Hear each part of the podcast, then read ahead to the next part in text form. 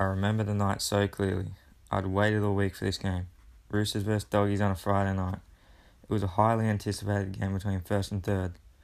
I rang my dad about five times to try and get him to come home early so we could arrive in time to watch the under 20s, but he just couldn't. Eventually, we finished a long walk from the car at the SCG, expecting a big crowd.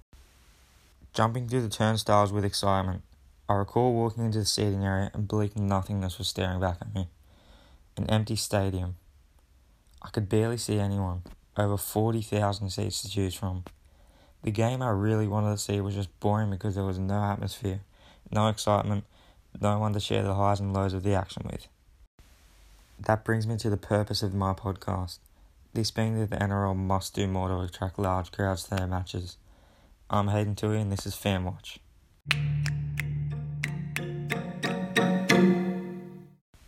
Have you ever wondered why NRL games are played in front of half empty stadiums? I'll tell you why. This is because the NRL is so money hungry and would rather make larger amounts of money by increasing the prices of the tickets, food and drinks, and the merchandise rather than increasing fan attendance. My father was telling me the other week about how he went to the footy game in the 80s and to get in, grab a beer and a meat pie was only $15. Nowadays, $15 will not even cover your ticket prices to get in. Secondly, the time slots and what days the games are. No families can go to the games on Thursday nights as a school night, and parents do not want their kids out past certain times.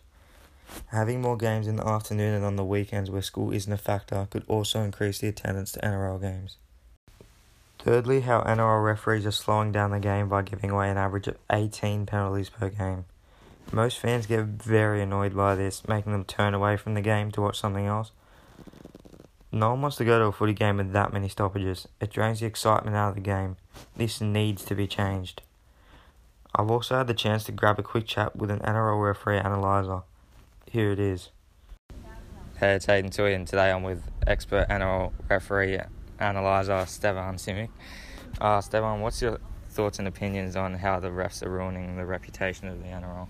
I believe they're ruining the reputation of the NRL, NRL because they're um, over like overreacting to everything. Everything goes upstairs in the bunker, and they're not. They just should just play the game, go with the flow, not make too many decisions at once.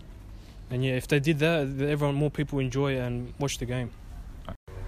Uh, nextly, how do you think the food and ticket prices are affecting the NRL's attendance? I believe that they're overcharging their price. So if they put the price down, more people come and enjoy the sport. Like everyone enjoys rugby, so if they put the prices down, everything will be better. Thanks for your time, mate. To conclude, the NRL must fix these things up as soon as possible, otherwise fan attendance will continue to drop and the NRL will be gone in a matter of years. I have a dream that one day I'll walk into the same stadium with my dad and we'll see a crowd of over 80,000 people. Games like these are memories that will stick with you forever.